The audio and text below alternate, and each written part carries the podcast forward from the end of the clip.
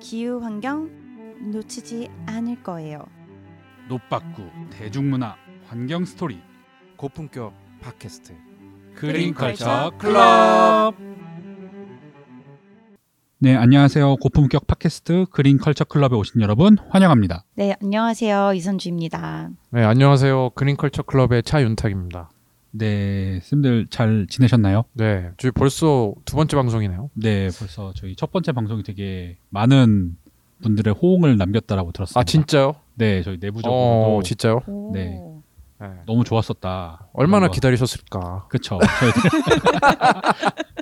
그래가지고 저희끼리 또 이렇게 네. 네. 자, 자화자찬하는 아주 좋습니다. 어 근데 댓글 반응도 꽤 나쁘지 않은 것 같아요. 그래가지고 어. 댓글로도 많이 달렸는데 음. 선주 쌤 혹시 댓글 소개해 주실 수 있으신가요? 네, 그 유튜브의 황남영님께서 오늘 방송도 잘 들었습니다. 감사합니다라고 댓글을 남겨주셨고요. 그리고 휴 윌리엄스님께서도 이 저희 팟캐스트를 잘 듣고 공감하고 실천하고 꾸준히 행하는 것이 중요하다 이런 댓글도 남겨주셨습니다. 네, 휴 윌리엄스 분이라고 해가지고 네. 외국 분이 달아준 것 같지만 아, 네, 한국 한글로 달아주셨고 네, 그렇죠. 항상 아, 한글로 고향- 이렇게 네. 달아주시고 계십니다. 고양이 이모티콘 남겨주셨는데 약간 제 또래가 아닐지 아, 이- 아 이게 아. 고양이인가요? 아 이거 모르잖아요, 거봐. 어, 네. 요즘 뭐이 고양이 줄 얼마나 몰랐습니다. 귀엽습니까? 아 이게 아. 수염이었군요. 네. 아, 그래서 자, 이제- 또 댓글 또 달아주셨고. 네 이렇게 또 배웠습니다. 그리고 샤콘님께서 샤콘느님께서도 네. 유튜브에 감사합니다 이렇게 댓글 달아주셨습니다. 음 맞았어. 제가 그 지난 또 방송을 하고 난 다음에 네. 혹시 제가 또 빼먹은 게 있나? 네, 오 영화- 복귀를 하셨나요? 네, 영화를 다시 복귀했어요. 영화가 뭐였는지 지금 기억 가물하네요, 갑자기. 뭐였죠? 자, 지난번에 우리 소개했던 영화가 저희가 그때 인터스텔라. 인터스텔라 네. 죠. 그렇죠. 인터스텔라에서 네. 도대체 왜 행성을 이주하게 됐는지 또 다시 좀 꼼꼼하게 보니까 음, 그 뭐지 병충해 아 맞아요. 병충해가 심해져 가지고 뭐 네. 질소를 먹고 질소를 좀 더 배출하는 뭐 곤충들이 늘어난다나 음. 막 그래갖고 이제 숨도 쉴수 쉬기가 힘들어지는 환경이 네. 올수 있다 뭐 이런 식의 그런 밑밥을 깔았고 네. 그 다음에 이제 뭐 다른 작물 농사가 좀 망하기 시작하고 그쵸. 그런 기후 변화로 배경이었던 인해서. 네. 다시 확인은 하- 했습니다. 네. 그래서 사실 병충해 피해도 진짜 많고 요즘 그런 기사들도 많이 있는데 오늘 가져온 영화도 인터스텔라는 약간 다르지만 또 같은 영화인 것 같아요. 네, 맞아요. 맞아요. 그래가지고 저희 방송 광고 듣고 네. 요 영화 이야기 본격적으로 해보겠습니다. 안녕? 난 생물다양성 캠페이너 최태영. 이제부터 내가 벌이 사라지면 먹기 어려워지는 것들을 얘기해볼게. 수박, 호박, 배추, 배, 사과, 키위, 딸기, 당근, 오이, 망고, 양파, 멜론, 체리, 레몬, 가지, 라임, 아보카도, 애플파이, 과일, 빙수, 블루베리, 고기, 우유, 크림, 커피, 화채, 아몬드까지? 이거보다도 더 많다고? 꿀벌을 살리고 싶지? 그린피스와 함께 정부의 꿀벌을 지켜달라고 요구해줘. 네, 저희가 요번에 갖고 온 영화 뭔지 한세쌤 빨리 소개해 주세요. 아, 네. 저희가 이번에 갖고 온 영화는 지금 작년부터 시작해가지고 또다시 신드롬을 일으킨 영화죠. 거의 네. 신드롬의 아이콘. 네. 그렇죠. 네. 네. 아바타를 가져왔습니다. 아. 아바타 시리즈를 갖고 네. 오신 거죠? 네. 아바타 저희가 원도 2009년에 개봉을 했고, 네. 이제 아바타 2도 작년에 개봉을 했었는데, 네. 요두 가지 모두 인터스텔라처럼 뭔가 이런 지구가 이제 기후 환경이 변화함에 있어가지고 이제 외국으로 이동을 하거나 아니면 외국에 있는 자원을 채굴하거나 이러한 내용인데요. 외국이요? 아 외국 외계 행성 외국. 네. 요즘 혹시 뭐 비행기 표 끊으셨습니까? 아 요즘 네, 네. 외국 어디가 좀 싼가 좀 알아보고 있긴 네, 했는데 외계 행성. 네, 외계 행성 으로 이제 가는 이야기인데요. 네. 이 감독님이 되게 우리들이 많이 알고 있는 그런 네, 감독님이시잖아요. 네. 제임스 카메론 감독님. 네. 네. 한글로 제임스 카메론, 네, 네. 해외에선 제임스 캐머런 막 이렇게 오, 하는 감독이죠. 네. 제가 오늘 지난 방송에서 너무 많이 얘기한 것 같아갖고 네. 오늘 선주 쌤에게 좀 많이 맡기려고 그러고 네, 저도 바톤 터치를 하려고 합니다. 네, 작년 12월에 개봉했는데도 불구하고 제가 아바타 2를 못 봤거든요. 그래가지고 제가 아바타 1에 대해서는 좀 썰을 풀 수가 있는데 네, 2는 이제 전적으로 보신 분들의 좀 얘기를 좀 듣고 싶고 네. 대신 이제 감독에 대해서 좀 그 많이 조사를 해왔습니다. 아, 네. 어떤 분이신가요, 이분은? 아 이분 영화를 거의 안 봤다라고 하면은 그분은 이제 진짜 진짜 외계 행성에서 오신 분이 가능성이 높죠. 높고 그 한국에서도 굉장히 친숙한 감독이죠. 네. 타이타닉으로 친숙 친숙하고요. 그렇죠. 그때 IMF 금모으기 운동에 이제 그 아, 그 또 타격을 입혔다라고 이제 네. 사람들이 생각을 하는 그때 네. 예. 우리가 그 IMF 어려울 때 이제 금을 열심히 모았는데 또 이제 저 외화 영화를 그렇죠. 보느라 타이타닉을 그쵸. 보면 뭐 유출됐다. 뭐 이런 네. 얘기도 있고 그때 오. 그랬죠. 그때가 그 시기군요. 네, 어. 그래갖고 그때 근데 결국에는 대흥행을 했고 그때 그쵸. 타이타닉이 제가 이제 알고 보니까 네. SF 영화를 제가 좋아하는 편이더라고요. 오. 저도 노래 좀 많이 고르는데 네. 좋아하는 감독님 있으신가요? 어 SF 쪽에서는 좀 제가 좋아하는 편은 아니고 네. 저는 좀 죄송합니다 감, 감독님. 그 저는 약간 SF 영화 감독이라고 하면은 뭐 조지 루카스 감독 워낙 유명하죠. 그쵸. 스타워즈 시리즈. 시리즈죠. 네. 그다음에 스티븐 스필버그, 네. 주라기 공원. 네. 스탠리 큐브릭 이제 돌아가셨지만. 네. 네, 그 리들리 스페이스 오디세이. 네. 네. 아. 리들리 스콧 감독도 네. 되게 유명하고 에일리언 감독님. 그다음에 워쇼스키 남매 네. 네. 이제 예. 매트릭스를 만드셨던. 예, 네. 그분들이 되게 유명한데 저는 약간 스티븐 스필버그 감독이랑 약간 워쇼스키 쪽을 좋아하긴 하는데 음. 네. 그 제가 좋아하든 안 좋아하든 상관없습니다. 제임스 카메론 감독님은 뭐 영화 한 편 만드시면은 그쵸. 그뭐 3천억씩 버시는 분이기 때문에 그쵸. 제가 좋아하든 말든 뭐 그 알고 보니 캐나다 출신이신 분이고 아, 네. 그 약간 캐나다 출신 하면은 약간 우리 짐 캐리 어. 뭐 이미 명예 거리에 이미 한 십몇 년 전에 입성한 그쵸. 살아있는 전설이고요. 그렇죠. 거장이시죠. 네. 그리고 컴퓨터 그래픽의 CG, CG 음. 효과를 이제 그 할리우드에서 엄청나게 많이 이제 아. 보급을 하신 분이고 네. 그 오늘 다루기는 아바타 영화도 이제 3D 열풍을 이제. 만드신 네. 분이죠. 이제 이때 진짜 3D 처음 보고서 진짜 깜짝 놀랐었던 것 같아요. 이번에 얼마 전에 아카데미상에서도 아바타 2가 시각 효과상 음. 받았다고 음. 하더라고요. 네, 그만큼 CG에 좀 진심인 영화. 네. 음. 그 이분이 지금 나이가 60대 후반이신데 네. 뭐 차기작만 다섯 편 이상 지금 아. 예약이 돼 있고 그렇죠. 그다음에 뭐 상을 한 70번 이상 네. 받으셨대요. 오셨죠. 네. 예, 뭐 아카데미 이런 거 다 포함해 갖고 만들면 우선 타는 거고요. 음. 예. 그리고 제가 이제 워낙 영화 감독으로 유명하니까 네. 아 이분 아, 이분 인생이 좀 어때 그래도 부럽다라는 생각한 게 아 영화 한 편 만들고 아, 3천억 벌고 와 물론 그래 절반은 또 세금 떼겠지 뭐 이런 생각하면서 네. 아 그 생각했는데 알고 봤더니 뭐 TV 드라마 다큐멘터리 음. 뭐 그런 것도 엄청 열정적으로 만드셔서 그런 네. 작품 수가 한뭐 500개가 넘어가는 네. 네. 그러니까 저희는 타이타닉, 네. 아바타, 아바타 2 약간 이렇게 엄청 긴 공백이 있는 감독님이라고 생각을 하지만 사실은 진짜 다큐멘터리나 TV 시리즈나 이런 것들도 엄청 많이 맞아요. 만드시는 음, 쉬지 감독님이시거든요. 않고 찍고 네. 계시는군요. 그 제가 좀 요즘 피로감에 휩싸여가지고 이분의 이 스태미나의 이 비밀은 아, 무엇일까 네. 도대체 너무 궁금해갖고 자, 이런 다작의 비밀. 어 그러니까 다작도 그렇고 네. 그 건강 관리라든지 네. 이런 열정 이런 거 그렇죠. 되게 부럽잖아요. 네. 좀 찾아보니까 의외로 그 반전 어, 어떤 건가요? 뭐 2012년부터 비건을 선포하셨다고 아. 네. 벌써 10년 전부터 채식만 하고 계신데 그러니까요. 예전부터 이제 저희 할머니들이 주로 얘기하시는 게 고기, 괴기 먹어야지 이제 그렇죠. 그 힘이 난다라고 했지만 그렇죠. 절대 아니다.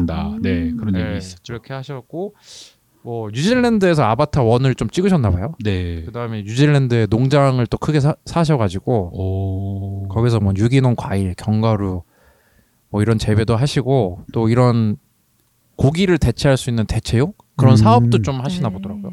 아. 아, 네, 약간 그래서- 환경에 진심이신 네. 감독님이시네요. 그 네. 2, 30년 내에 고기 없는 세상을 만들겠다고 아. 어. 그러신 분이고 워낙 유명한 시리즈가 많아요. 네. 우선은 뭐 이거 안본 분이 없을 것 같은 터미네이터 시리즈. 네. 네. I will be back. 예. 그다음에 에일리언 시리즈도 일부 감독을 네. 하셨고 그다음에 또 이제 좀 아직은 잘 모르시는 분들이 있- 있을 텐데 그 에- 에드 해리스라고 또 유명한 미국 배우죠. 네. 그분이 또 찍은 어비스라는 영화가 있고 또 타이타닉, 또 아바타 시리즈 네. 그런 게 있습니다. 그리고 이분에 대해서 좀 개인적으로 궁금해서 좀 봤는데 또 사생활적인 거는 또 제가 또 너무 털면 또 예의가 아니니까 네. 사람들이 원래 물리 공부를 하다가 와. 영문학으로 오. 바꿨다가 아 그 영화 학도의 꿈을 키우기 위해서 그, 네. 그 때려치고 트럭 운전하셨다고. 오. 그러니까 네. 그 한스 쌤도 약간 좀 이쪽 그 영화나 이쪽 씬에 잠깐 투신하지 않으셨나요? 아, 네. 잠깐 살짝 발만 담갔다 뗐죠. 네, 그 네. 이쪽 사실 초창기 부분에 이제 경제적인 그 어려움이나 궁핍함을 느끼시는 예술인들이 많은데 맞아요. 아, 그래서 그러신다면 트럭 운전하셨다. 아, 어. 굉장히 새로운 이력인데 네. 아, 지금 듣다 보니까 SF 영화 감독님들은 약간 물리학과 좀 깊게 연관이 있으신가 보죠? 어, 이분도 그쵸. 물리학을 전공하셨다고 하는 거 보면 그렇죠. 음. 지금 뭐 이 방송을 들으시는 또 신학기 대학생 중에 이제 일반 물리학 수강하신 분들은 지금 어. 때려치고 싶은 생각 많이 있으실 텐데 아 맞아요. 저도 벽을 느꼈던 네. 것 같아요. 아, 대학교 그렇군요. 다니면서. 네, 그랬을 수도 있고 네. 그 그래서 터미네이터 2에서 되게 유명한 트럭 추격신이 나오잖아요. 어 맞아요. 그쵸. 그 액체 괴물, 액체 터미네이터가 막 총 네. 맞아가면서 트럭을 트럭에서 운전하기도 하고 네 그죠? 맞아요. 그래서 이제 약간 트럭 운전을 직접 했던 경험이 거기에 녹아 있지 않나. 음. 어, 이분 영화에 좀 특징이 있대요. 어 어떤 건가요? 그래서 우선은 그 강인한 여성 캐릭터가 등장한다고 합니다. 음. 아. 그래갖고 이제 에일리언 보면은 그 시고니 위버 위그, 위버가 네. 한그 제임스 카메론이 감독이 이제 감독하기 시작한 2편인가부터 엄청 여전사로 이제 거듭 음. 음. 나는 게 있고요. 네. 핵 폭발, 네. 핵 전쟁 관련한 걸 좋아한답니다. 터미네이터에서도 아. 이제 뭐, 그쵸. 예. 아 이건 음. 스포가 아닌데 이제 AI가 핵 버튼 눌러버리나 그러는데 그리고 뭐 이제 뭐 히로시마 관련한 또그 음. 다큐멘터리도 찍는다고 하시고 네. 오. 아까. 말씀드렸지만 한 700편 음. 영화, TV, 다큐멘터리, 드라마 뭐 다 해가지고 그 심해와 관련된 장면을 영화에 자주 넣으신대요. 아, 어. 네. 그러면 그러면 아바타 2도 그렇지만 그쵸. 맞아요. 어비스라는 음. 영화도 보면은 이제 그 심해에서 외계 생명체를 만나는 그런 네. 내용이고 아. 타이타닉도 이제 그쵸. 그렇고 바다에서. 그렇죠. 네. 그 다음에 이제 인간의 오만함 음. 그리고 기술 의존도에 대한 그런 비판.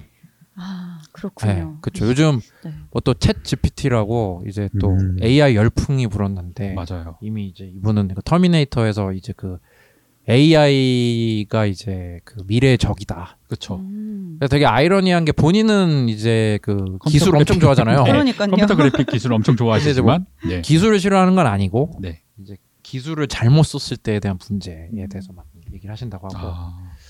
또 개인적으로 성격이 굉장히 안 좋으셨 안 좋으셨다고 합니다. 아. 그래가지고 매우 거칠고 요구하는 음. 사항이 많고 그렇죠. 성격이 굉장히 다혈질이고 네. 어. 그 직장에서 이제 매니저로 만났을 때 조금 고민이 많이 되는 어. 그런 분인데 그리고 별명이 아이언 짐 강철의 짐 그러니까 제임스를 약간 짐이라고 하잖아요 그래가지고 근데 근데 때론 너무 친절하니까 더 무서워 그더 어, 무서운데. 그래서 이제 뭐 케이트 윈슬렛 이런지 이런 분들이 네. 학을 뗐대요 아. 케이트 윈슬렛은 사실 그때 타이타닉에서 캐스팅돼서 세계적인 스타로 발돋움했는데도 불구하고 어. 일을 해보니까 너무 힘들어가지고 네. 음. 근데 이번에 아바타 2에 다시 나왔다고 합니다. 그렇죠. 그죠. 아, 그렇군요. 네, 맞아요. 다시 친해졌다고. 네. 음. 또 본인의 그런 성격을 좀 알아가지고 그런지 그 영화 촬영 현장에서 또 싸움도 많이 발생하고 또 음. 주변 사람들이 좀 충고를 해줬대요. 네가 그렇게까지 안 해도 네. 굴러간다. 뭐 이렇게. 그렇죠. 이번에 아바타 2 찍은 다음에도 약간 네. 이런 비하인드 스토리로 수중 장면을 찍어야 된다라고 해가지고 이 배우들과 이 카메라 음. 감독들에게 다이빙과 잠수 훈련을 직접 1년 반 동안인가 시켰다라고 그렇게 들었어요. 맞아요. 심지어 음, 그 네. 스쿠버 다이빙 할 때 산소통을 들고 이제 들어가서 그 안에서 숨을 쉬면서 연기를 해야 되는데 그렇게 할 경우 이제 물방울이 뽀글뽀글뽀글 올라온다고 해서 네. 아그 그게 산소- 마음에 안 드신 거군요. 네, 산소통에 의존하기보다는 그 오랫동안 잠수하는 법을 배워야 된다. 아. 그래서 이제 그 배우들이 실제로도 네. 잠수를 좀 어, 길게 했다고 아. 하는 그런 어. 비하인드 스토리도 있습니다. 제주도에 이렇게 전지훈련 같은 것도 왔나요? 해녀 수업도 아. 듣고. 그 제가 이제 또 네. 그 저기 그런 썰을 푸는 그런 채널에서 보기로는 네. 그, 이, 그 타이타닉 때 이렇게 학을 떼던 이제 케이트 윈슬렛이 네. 막상 그 최장 잠수 기록을 세웠다고. 아, 7분 맞아요. 얼마. 맞아요. 네. 네. 그렇다고. 역시 네. 금융 치료를 받으셨겠죠. 그쵸. 네, 그거. 역시 경력직은 다르다. 네, 그렇네요. 네, 네. 그렇다고 그 본인이 생일이 8월이라고 그래서 8월에 세상이 자주 끝난답니다 영화에서 아. 심판의 날. 그 이건 저도 처음 알았습니다. 오늘 영화의 상당히 이제 중요한 배경 중 하나인데 이분은 이제 또 다른 행성으로 이주하는 거에 대해서는 또 괜찮게 생각을 하시는지 음, 저희도 이제 NGO 시민단체에서 일을 하잖아요. 네. 네. 네. 그 미국의 Mars Society라고 네. 화성을 식민지화하는 것을 그 이제 로비하는 NGO의 회원이라고 합니다. 어, 오. 그 실제 그런 판도라 같은 거를 약간 꿈꾸시는 어, 분. 그런가 봐요. 이게 미국은 약간 네. 법제화가 중요하잖아요. 네. 그런 거를 또 하는 그런 음, 시민단체에 NGO, 계시다고. 네. 또 그래서 또 타이타닉 또 끝나고는 또 영화는 안 찍고 그럼 쉬, 쉬었을 것 같은데 그건 아니고 이제 다큐멘터리 내셔널 지오그래픽이랑 음. 엄청 찍고 그러다가 네. 좀 쉬다가 그 사람들이 이제 속닥속닥이 아 타이타닉 이후에 대박 못 내겠지. 그쵸. 그래서 자신 없어서 그런 거 아니야? 그런데 그게 아니고 이제 또 몇 년 쉬었다가 낸 게. 아바타. 아바타를 준비하고 있었던 거예요. 아바타. 예. 네. 아바타는 아직도 그 박스오피스 1위 기록을 그렇죠. 네, 네, 하고 아직 있더라고요. 아직도. 깬 네. 영화가 없는 걸로. 그 아바타만 준비했던 것도 아니고 또 네. 그때 내셔널 지오그래픽이랑 또 신나게 또 다큐멘터리 찍다가 아, 아, 사실 이분만큼 흥행시킨 사람이 없어요 감독으로는 그죠? 맞아요. 네. 그리고 이제 아까 말씀드린 것처럼 이제 아바타 one인가 네. 로, 만 3억 5천만 달러를 버셨다고 아, 합니다. 와. 세전인가요, 세후인가요? 뭐, 뭐 그러게요. 의미는 없겠지만. 네. 네. 그참 대단한 사람인 것 같아요. 그 정도 네, 벌었으면은 이제 음. 저 같으면 이제 그냥 이제 평생 노는 거고 그렇죠. 뉴질랜드에서. 농사 지을 예. 수 있는데 다른 또 거죠. 이렇게 네, 이런 만드시는 게 네. 정말 리스펙합니다. 그리고 이제 영화에서 군인들이 좀 가끔 많이 나, 나오는데 네, 음, 맞아요. 이거 맞아요. 아바타에서 또 중요한 그렇죠. 부대가- 주인공이 네. 네, 이제 네. 이렇게 군인 설. 군인 네. 해병대 네. 출신인 네, 거죠. 맞아요. 맞아요. 네이비 출신. 응. 악역으로 나오는 분도 해병대 출신으로 어, 나오잖아요. 맞습니다. 네네.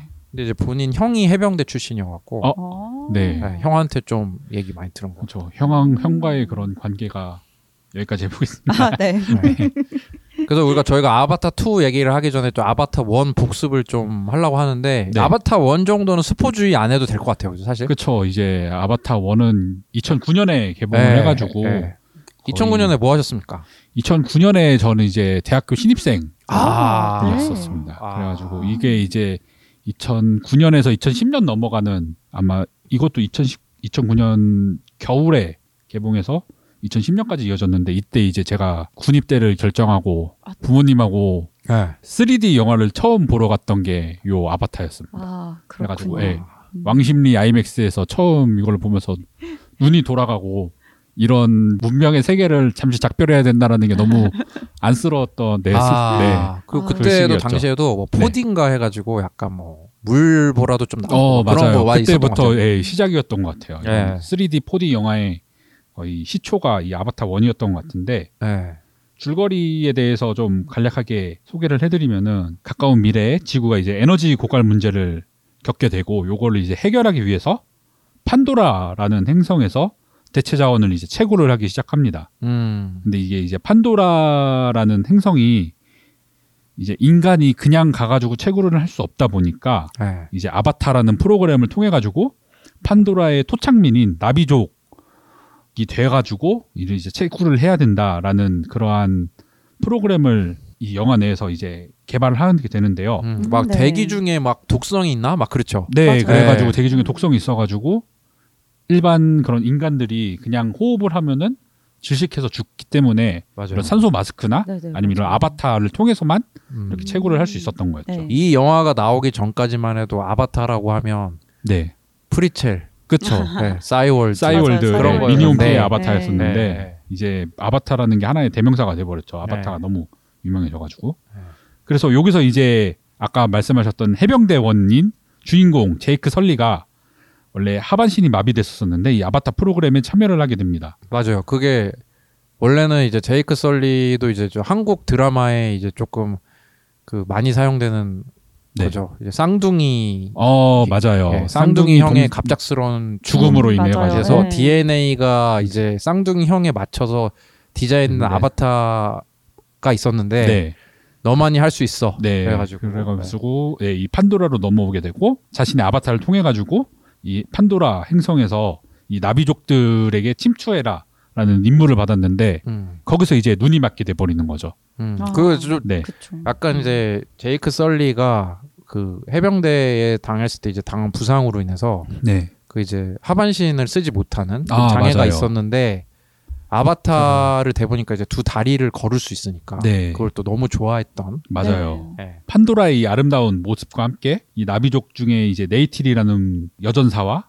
이 제이크 설리가 눈이 맞고 이제 맞아요 이 판도라를 지키기 위해서 인간들과 이제 전쟁을 하고 맞아요 결국 이제 스포주의 이제 내쫓게 되는 걸로 이제 네. 아바타 원이 이제 마무리가 되죠. 그때 네. 이제 그 네이틸이었나? 그 네. 아바타 여 주인공과 이남 주인공의 이 인사 방식이 아 맞아요. 그 연인들 사이에서 좀 맞아요. 유행을 했었던 것 같아요. 네. I see you. 네. 어, 네. 나는 너를 못 봅니다. 뭐 네. 어쩌고 저쩌고 하는 것들. 그 선주수 쌤은 그 당시 뭐 하셨나요? 네. 어, 저도 한스 쌤이랑 같이 같은 나이인 것 같아요. 저도 어, 새내기였어가지고 네. 네 ICU 많이 하고 다녔죠. 네. 아, 오. 아, 예. 그렇군요. 그래서 가지고 네. 그때 이제 결국 기억나 그때 제가 기억나는 게 그 영화에서 엄청 그러니까 영화의 스토리 자체가 엄청 획기적이진 않았던 것 같아요. 그러니까 아 약간 맞아요. 이 외계 행성에 무슨 자원이 있는데 그 자, 자원이 엄청 비싼데 그거를 캘려면 뭐 이제 이 외계인들을 내쫓아야 돼. 뭐 네. 그런 거였던 것 같고. 맞아요. 네. 그래가지고 이때 당시에 이제 아바타가 2009년부터 2010년까지 이어졌는데 이때 또 MBC에서 했던 아마존의 눈물이라는 다큐멘터리랑 음, 같이 조금 비교가 하면서 두 콘텐츠 모두 다 약간 많이 이슈가 됐었는데요. 네. 근데 당시에는 좀 약간 3D 기술에 대해서 좀 많이 화제가 네. 됐던 것 같아요. 맞아요. 그 아바타 2 네. 이제 그 대학 시절 때 보시고 이제 또 접해가지고 또 기분이 새로우셨을 텐데 네.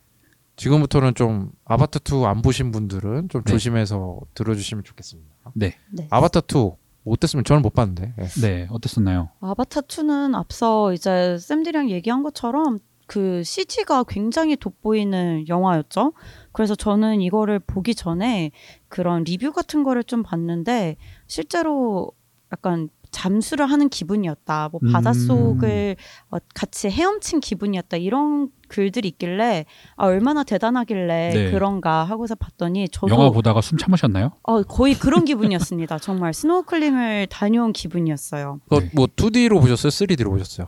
저는 3D를 한 번 봤고 2D로 한 번 봤던. 아, 것두 번. 보셨어요? 네. 두번 대박. 보셨네요. 와. 저는 3D로 한 번 봤어요. 네. 아. 그래서 그 1편은 숲을 배경으로 했다면 2편은 이제 바다를 배경으로 한 영화인데요. 네. 어, 아까 전에 그 1편에서 그 제이크 설리와 네이티리가 사랑에 빠져서 행성에 이제 자원 채굴하러 온 인간들을 내쫓는 스토리였으면은 네. 2편은 이제 네이티리와 제이크 설리가 가족이 되어 이제 그쵸. 자식을 낳아서 벌써 네 명의 자식을 구성하였고 그렇죠. 그리고 인간들은 자원 채굴의 목적이 아니라 이 행성으로 이주를 하기 위해서 다시 찾아옵니다. 아, 아예 그냥 이제 그렇죠. 쫓겨났지만 다시 이사 오겠다. 네, 네. 맞습니다. 이때도 근데 음. 약간 그 기후 위기 관련된 내용이 잠깐 등장해요. 어떻게요? 그래가지고 네. 과학자가 지구를 버리고 이 음. 판도라로 와야 되는 이유가 이제 기후 변화로 인해 가지고 음. 이제 지구에서 살 수가 없다. 네. 그래가지고 이제 플랜 B로서 판도라에 이제 네. 정착해서 살아야 된다라고 이렇게 하면서 그때 1편 당시의 빌런이었던 그 음. 해병대 선생님에게 아저씨에게 이렇게 설명을 하죠. 그래가지고 우리가 판도라를 정복해야 된다. 일명 근데 그 아저씨 엄청 큰 화살 몇대 네. 맞고 죽지 않았습니까? 아, 네. 그렇죠. 아, 이- 이제 네. 이제 스포 스포를 하는 거- 네 스포 주의를 얘기했으니까 근데 이제 다시 하면은? 이제 어떻게 살아나는 거죠? 네 다시 살아나게 됩니다. 네. 근데 살아난 게 인간으로 다시 살아난 게 아니라 이분이 나비족으로 다시 살아나요. 네, 아 그렇게 싫어했던 본인이. 네, 네. 나비족을 싫어했던 분이 네. 나비족이 됩니다. 음. 네, 나비족이 돼서 이제 이분은 어, 행성에 와서 다른 관심은 그렇게 크게 없고 네. 오직 제이크 설리 자기를 죽였던 그 주인공을 찾아가서 복수를 하겠다는 음, 예, 큰 다짐을 가지고 다시 판도라로 오는데 이때 그때 같이 싸웠던 부대원들이랑도 같이 오고 이 부대원들도 다 나비족이 되어서 이 판도라 행성으로 돌아오게 되었습니다. 아 진짜요? 네, 음. 네. 근데 그 판도라 행성에 와서 워낙 이 사람이 이제 그 나비족도 굉장히 혐오했고 네. 어 되게 침략을 위해서 왔었던 사람이기 때문에 적응을 잘 할 수 있을까 이렇게 살펴봤는데 생각보다 나비족에 대해서 굉장히 빠른 적응력을 보여줘가지고 네. 아 이 악역임에도 불구하고 어, 판도라 행성에는 좀 빠르게 적응한 게 아닌가. 아, 네, 음, 말 같은 것도 이제 좀 네, 빠르게 터득하고 음. 그래서 어, 훨씬 더 판도라 행성에 빠르게 네. 적응한 모습을 보였는데요. 이 사람이 이제 와서 제이크 설리를 자꾸 찾 다 보니까 제이크 설리가 숲에 있던 부족, 그러니까 숲에 있는 자기 가족들과 부족들이 다 위험에 빠질 것 같아서 네. 네. 바다 아무도 찾을 수 없는 그 바다 한가운데로 좀 멀리 떠나게 됩니다. 아. 네, 그래서 이제 어, 정들었던 집을 떠나서 새로운 곳으로 이주를 하면서 제이크 설리 가족들이 어떻게 이 바다 부족과 적응을 하면서 살아가는지를 또 보여주는 장면들이 아주 길게 나오는데요. 네. 이때 이제 그 바다에 잠수하면서 그 바다 부족들과 어울릴 수 있는 그런 능력들을 좀 기르 게 되고 음. 그 능력들을 기르는 과정 속에서 바다 부족들과 어, 처음에는 갈등 그리고 나중에는 어, 화합을 하는 모습을 좀 보여주는 과정들이 음, 있습니다. 음, 그러니까 나비 부족 말고 또 다른 부족이 나오는 거네요, 그죠? 그러니까 어, 이게 그러니까 저희가 인류라고 하면은 같은 종족인 거잖아요. 그러니까 네. 나비족은 같은 종족인 거고 예, 예, 숲에 사는 부족들은 오마티카야 부족이라고 하는 네. 거고 예. 이제 바다에 사는 부족들은 메카이나 부족이라고 음. 하는 거예요. 음, 그래가지고 맞아요. 이제 네. 가족과 부족들이 살해 위협을 당하니까 이제 이 주인공 설리가 이 가족들을 데리고 메카이나 부족으로 가게 돼서 메카이나 부족에서 이제 바다에서 살아가는 법을 좀 배우는 그런 영화라고 어, 원래 근데. 지난 1편에서는 좀 네. 그 나비족의 그 아까 말씀하신 뭐 오마티카야 부족의 사람들이 많이 살아남았는데 네, 그들이 2편에서는 다 뿔뿔이 흩어지나요? 아 그들은 거기에 네. 계속 있고요. 제이크 설리 가족만 따로 아, 이제 네. 나옵니다. 그 저기 제이크 설리랑 그 제이크 설리의 그 하여튼 그 화살 쏜 사람만 잡으려고 다니니까 네, 그쵸, 네. 그렇죠. 우리가 있으면 위험하다. 네네. 네. 그래서 어 뭐 그런 얘기들이 이제 가족 중심적인 내용들이 굉장히 많이 나오면서 어 1편과 같이 이게 전체적인 구조는 굉장히 권선징악을 잘 보여주는 구조예요. 네, 그래서 맞죠. 어 제이크 설리에게 복수를 꿈꿨지만 결국에는 그 복수를 다 이루지는 못하고 네, 네. 왜냐면 3편 나와야 되니까. 그렇죠. 네, 그죠, 예. 그렇죠. 굉장히 다양한 복선들을 남긴 채 네, 이제 네. 2편은 좀 마무리가 되는. 것을 보여주는데요. 예. 어, 그 아까 전에 기후 변화로 인해서 더 이상 살 수 없는 지구가 되었다고 이제 배경이 나왔잖아요. 네. 근데 아바타 이 배경이 2169년이에요. 음. 어, 그러니까 사실 먼 미래라고 본다면 볼 수 있겠지만 지금부터 한 150년이 채 남지 않은 그런 그쵸. 미래인 거죠. 음. 그래서 아, 한 150년 뒤면은 우리도 판도라 행성 같은 곳으로 가야 되는 것인가? 라는 아. 좀 되게 현실감 있는 연도여가지고 네. 음, 그런 게 좀 흥미로웠어요. 얼마 안 남 안 남은 거나요, 굉장히. 그죠? 그렇죠. 네. 음. 영화로 따지면 그죠? 영화에서 또 되게 좀 화제가 된 뭐 생명체들이 있다고. 네, 맞습니다. 이게 그 1편에서는 언옵타늄이라는 굉장히 희귀한 자원들을 채굴하기 위해서 판도라 행성으로 왔다면 2편에서는 아까 말씀드린 대로 도시 개발, 그 어- 완벽한 이주를 위한 것 구성 하나랑 그리고 고래와 되게 비슷하게 생긴 생물체가 하나 나오는데요. 네. 톨쿤이라는 이제 바다 생물체인데 이 톨쿤한테서 나오는 암리타라는 물질이 있어요. 이게 음. 뇌 속에 이제 감정 중추를 구성하는 물질인데 네. 이거를 이제 사냥하는 네. 사람들의 모습이 나오거든요. 왜냐면은 네. 이 물질이 약간 옛날 진시황이 꿈꿨었던 그런 불로장생? 네, 불로장생을 네. 위한 그런 약으로 묘사가 됩니다. 네. 오. 절대로 늙지 않는. 네. 네. 아. 그래가지고 이, 예, 이 작은 병이 엄청난 가치를 갖고 있다. 그래가지고 이 톨쿤을 전문적으로 잡는 사냥꾼들도 이제 생기고 요런 사냥꾼들하고 대립하는 부족들의 모습도 함께 나오고 있는데요. 그 사냥꾼은 한 그 사람이에요, 아니면 나비족이에요? 사람들입니다. 아, 네. 사람들 또 순식간에 또 그거를 그렇죠. 또- 네. 네. 해가지고 약간 진짜 지구에선 포경 활동하는 거하고 유사하게 예. 팀을 나눠가지고 어떤 팀은 막 공중 음파를 쏴가지고 어. 뭐 이런 무리에서 한 개체를 따돌리게 만들고 음. 뭐 어떤 분은 막 부표 같은 걸 써가지고 제대로 못 도망가게 하고 음. 그런 식으로 작살조고가 또 따로 있고 음. 이런 식으로 굉장히 전문적인 이런 톨쿤 사냥꾼 팀이 네, 따로. 또 나오게 되죠. 네. 아 그래서 그 톨쿤 사냥 중에 되게 좀 어, 인간의 잔인한 모습을 좀 보여주 너무 너무 잔인하게 사냥하는 게 아닌가 싶었던 장면 중에 하나는 네. 그 어미와 새끼가 이렇게 무리에 같이 헤엄치고 있는데 그 네. 새끼를 이용해서 어미를 사냥하는 장면이 나오거든요. 아, 그 장면이 굉장히 좀 보면서도 너무 마음이 아팠어요. 그렇죠. 왜 어미를 사냥하는 거죠? 새끼가 이제 그 느리니까 네. 이 그 포경선에서 이제 느린 새끼를 계속 이제 좀 그 괴롭히면은 네. 네. 보- 원래 물이랑 조금 떨어지게 하려고 네. 새끼를 중심적으로 이제 타겟팅을 하는데 그때 이제 어미는 빨리 도망갈 수 있지만 새끼를 두고 도망가지 못하기 때문에 그 새끼 곁에 있다가 이제 공격을 받게 됩니다. 그렇죠. 음. 그래서 새끼를 미끼로 이제 어미 톨쿤을 노리는 거죠. 네. 그 뭐 인간의 고래 사냥을 본따서 만들었겠죠? 네, 그런 것 같아요. 고 실제로도 약간 혹등고래라고도. 좀 비슷하다 네. 이런 내용들도 네. 있었었고 음.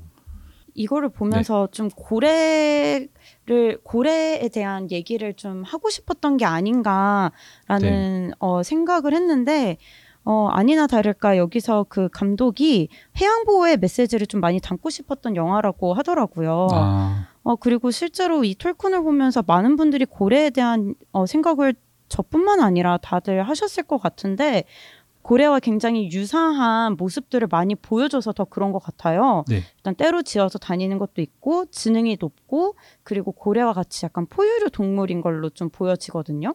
그래서 저는 이거를 보면서 지금 우리 우리 해양에 그런 고래를 좀 많이 어, 비유한 게 아닌가라는 생각을 했습니다. 그러면은 그 외적으로는 조금 재미를 주는 부분도 있었나요? 너무 약간 고통스러운 장면만 있진 않았을 것 같은데. 그쵸. 그 재밌는 장면이라고 하면은 이제 똘쿤들이랑 같이 헤엄치고 그들과 교감하고 음. 그런 좀 되게 어, 해양 생태계랑 굉장히 교감하고 그들을 가족으로 이제 어, 받아들이는 그런 모습들을 굉장히 많이 보여줘서 어, 이게 우리가 좀 바다를 대해야 되는 모습들이 아닐까라는 좀 생각을 했습니다. 네. 그리고 아, 이거를 보면서 저희 최근에 어, 네. 빅토리가 하나 있었죠. 아 좋은 그 좋은 소식이 예, 있었죠. 캠페인과 관련해서 또 좋은 진전이 있었죠. 아, 예, 네네. 예. 저희 얼마 한 저기 이 방송 나가는 기준으로 한 2주도 안 된 시점에서 네. 저희 2030년까지 이 공해라고 하죠. 그 주인이 네. 없는 바다인데 전 세계 한 60 바다의 60% 정도가 이제 어느 나라나 어, 권역에 속해 있지 않는 바다인데 그 중에 한 1%만 이제 공식적으로 법적으로 보호를 받고 있는데 네. 2030년까지 이 공해 바다의 30%를 보호구역으로 이제 하자라는 협약이 드디어 제정이 됐죠. 네, 아, 전격적으로 네. 합의가 됐죠. 예, 물론 이제 나라별 나라별로 비준을 하려면 한참 오랜 시간 걸리겠지만 네. 그 바다가 이제 그 여러모로 중요하잖아요. 우리가 뭐 그렇죠. 어자원도 그렇고 네. 그렇고 그다음에 이제 바다가 또 이제 탄소 포집 능력, 그 네. 기후 위기를 늦출 수 있는 그런 음. 능력이 중요하고 그것도 또 플라스틱 관련한 뭐 또 플라스틱 섬이 있을 정도로 나라, 네. 나라 크기에 그 보호를 받지 못하는 바다들이 많았는데 이번 협약이 통과가 되고 나라별로 이제 비준이 끝난다면 그 해양 보호에 획기적인 또 음, 변화가 있을 거고요. 그린피스는 요 해양 보호의 필요성을 거의 20년 가까이 얘기를 해왔고 네. 이제 네. 국제 요 회의는 한 15년 만에 음. 왜냐면은 네. 그 나라별로 그 너무 그 이익에 그쵸. 대한 그 첨예하기 때문에 이런 국제 회의에서 이렇게 협의를 이렇게 금방 보기가 되게 어려 어렵거든요. 네. 특히 이제 원양어업이나 뭐 이렇게 뭐 불법어업이라든지 이런 데 관련 있는 국가들은 결사 반대를 했을 것이고 네. 그렇죠. 네, 그렇기 때문에 다행히 한국 정부는 굉장히 긍정적 긍정적인 입장으로 이제 입장을 음. 많이 바꿔 가지고 네. 저희도 그린피스도 캠페인을 많이 해왔고 네. 그래서 이제 찬성 국가였어 가지고 이제 이렇게 되면은 그 공해 바다의 한30% 정도는 최소 보호를 법적으로 할 수 있는 방법이 생기니까 좋을 것 같습니다. 어, 네. 굉장히 큰 변화라고 보여지네요. 네. 네. 그래서 판도라에서도 이런 조약이 있었어야 됐는데 네. 라는 네, 그러니까요. 그런 아쉬움이 좀 네. 있었어요. 어, 그러면은 그 네. 어떻게 결국에는 어떻게 됩니까? 그 고래 사냥을 계속 하게 됩니까? 톨쿤 사냥을? 아하. 아, 이제 그래가지고 주인공이 이제 톨쿤들을 보호하기 위해서 이 톨쿤 사냥꾼 팀들을 공격을 하게 되죠. 그래요? 네. 또 화살 또 네. 원샷 원킬? 네, 화살, 네. 화샷과 화살, 화살과 창으로 이제 전통적인 네. 무기로 네. 총을 때려잡는 음. 그런 무쌍의 모습을 보실 수 있고요. 예. 그래가지고 네, 맞아요. 더글로리 못지 않은 복수극을 좀 네. 볼수 있는데요. 음. 이 톨큰 무리 중에 한 마리가 포경선을 아주 시원하게 복수하는 장면도 좀 맛볼 수 있습니다. 음. 그래서 그 포경을 주도했던 사람들은 전부 어, 지구로 돌아갈 수 없는 결말을 맞이하게 되었죠. 저도 어차피 못 돌아가는 건데 이제 지- 이제 영원히 못 돌아가는. 아 그쵸 네. 영원히 그쵸. 못 돌아가게 네. 되고 어, 1편에서는 되게 인상적이었던 게 이 제이크 썰리가 그 진짜 나비족이 아니고 아바타였기 때문에 네. 그 인정받기 위해서 되게 노력을 하잖아요. 그쵸 그래갖고 이제 우리 그 게임 같은 데서 탈 것이라고 아, 하는데 네 처음에 그 비행 그 새 같은 거죠. 네. 그 생명체를 타다가 그쵸. 더 좋은 상위 아이템으로 갈아타면서 그쵸 인정을 받는데 막도가 되죠 네, 네. 트루쿨이었나? 네, 네, 푸르크 그 막도 네. 좋은 아이템을 타면서 아 저 사람은 그 이제 전설의 그 그쵸. 그거다. 네 우두머리가 되죠 네, 그래서 네. 우두머리가 되는데 이번 영화에서는 그런 점이 없습니까? 아, 이번 영화에도 똑같이 있습니다. 네. 네. 네, 그 이번 해양 부족으로 넘어오면서 네. 이번에는 약간 고래와 비슷한 네. 어, 네. 고래라고 해야 될까요? 약간 날치랑도 날치, 비슷해 네. 예, 네. 보이는 음. 어떠한 그 해양 생물체가 있는데 일반 이제 처음에 이제 같이 이주한 다른 가족들은 어 굉장히, 단계별로 네. 굉장히 쉬운 다루기 음. 쉬운 네, 동물부터 유순한 약간 돌고래와 같은 동물을 네. 타는데 하긴데 이 제이크 설리 같은 경우에는 굉장히 전사들만 타고 다닌다라고 하는 아. 그 날치와 청새치의 중간 네. 정도 되는 네. 그러한 탈 것을 타고 다니고 또 전설템을 네, 얻는데 전설템을 얻고 또 이제 네. 그 전설템 얻으니까 또 인정해주고 그럽니까? 네 그런 것도 맞습니다. 있고 네. 이제 이제 가족들도 이제 많이 생겼잖아요. 이게 그 네. 동호회 같은 데 가면은 이 아이템이 되게 중요합니다. 맞아요. 배드민턴이라든지 뭐탈거 중요하죠. 골프 자전거 동호회 이런 데에서. 네, 뭐 그 자전거 다 장비가 중요한데 네. 그 인정받는 그런 게 있군요. 네. 그 또 그리고 결국에는 어떻게 근데 이제 뭐, 뭐 지구인의 입장에서 보면 네. 그 제이크 설리가 좀 배신자기도 하고 그쵸. 그 1편에서 보면 그 2편에서는 또그 지구에서 좀 힘들어갖고 왔는데 그렇죠. 네. 같이 살자 이렇게 와서 온 거예요. 뭐 전세도 안 내줍니까 어떻게 됩니까 결국에? 그래서 어떻게 되나요? 아 일부 전세를 좀 그러니까 처음에 이제 이주했었을 때 인간들이 그 도시를 좀 개척하려고 일부 땅에다가 브리티헤드라는 도시를 개척을 실제로 해요. 음. 그래서 그거를 이제 나비족 그 나비족이 있는 그, 그 지역이랑 어느 정도 거리가 있으니까 그거에 대한 직접적인 싸움이라든지 아니면 네. 그걸 막기 위한 뭐 전쟁을 일으키 이 전쟁이 일어나진 않는데 어 그런 물자들이 이동하기 위해서 선로를 만들고 있고 그리고 그런 SOC 사업이라고 해야 되겠죠? 네. 약간 그런 그 부가적인 그런 개발들이 자꾸 일어나는 거에서는 어, 나비족들이 이제 막으려고 네, 다양한 투쟁들을 하고 있는 모습을 보여주는데 음. 어 이번 편에서는 흥미로운 점이 1편에서는 인간들이 결국엔 그 싸움에서 져서 지구로 돌아가지만 2편에서는 지구로 돌아가는 모습을 보여주지 않습니다. 네, 이게 어. 아마 뒤에 이제 후속작으로 나오는 네. 그 영화 시리즈에서 아마 본격적으로 다뤄질 것 같은 네. 네 감히 예상을 해보고 있는데요. 네. 어쨌든 이제 본격적으로 이제 지구에서 이사를 오려고 하는 인간들과 그리고 이런 무분별한 이런 개발이라든지 그런 훼손되는 이런 판도라 행성을 가만히 놔둘 나비족이 아닌지잖아요. 음. 그러다 보니까 이 두 종족 간의 이제 전쟁이 좀 더 이제 본격적으로 그려질 것 같습니다. 네, 여기서 선과 악이 그냥 누가 봐도 명확히 보이는데요. 그 선이라고 한다면은 판도라 행성을 어 본인들의 방식대로 지키려고 하는 그 네. 나비족들 이 선으로 좀 보이고 악이라고 한다면은 어 지구를 어 이제 기후 위기로 기후 위기로 이제 인해서 지구에서 더 이상 살 수 없게 된 지, 어, 인간들이 판도라 행성으로 오면서 본인들의 기술을 이제 그 판도라 행성을 침략하는 도구로 좀 사용하는 그런 악의 모습을 좀 되게 명확하게 보여주는데요. 여기서 그 인간들이 쓰는 기술들을 어 굉장히 그 파괴적인 기술로 좀 많이 조명이 된다는 점이 좀 흥미로운 음. 점이었습니다.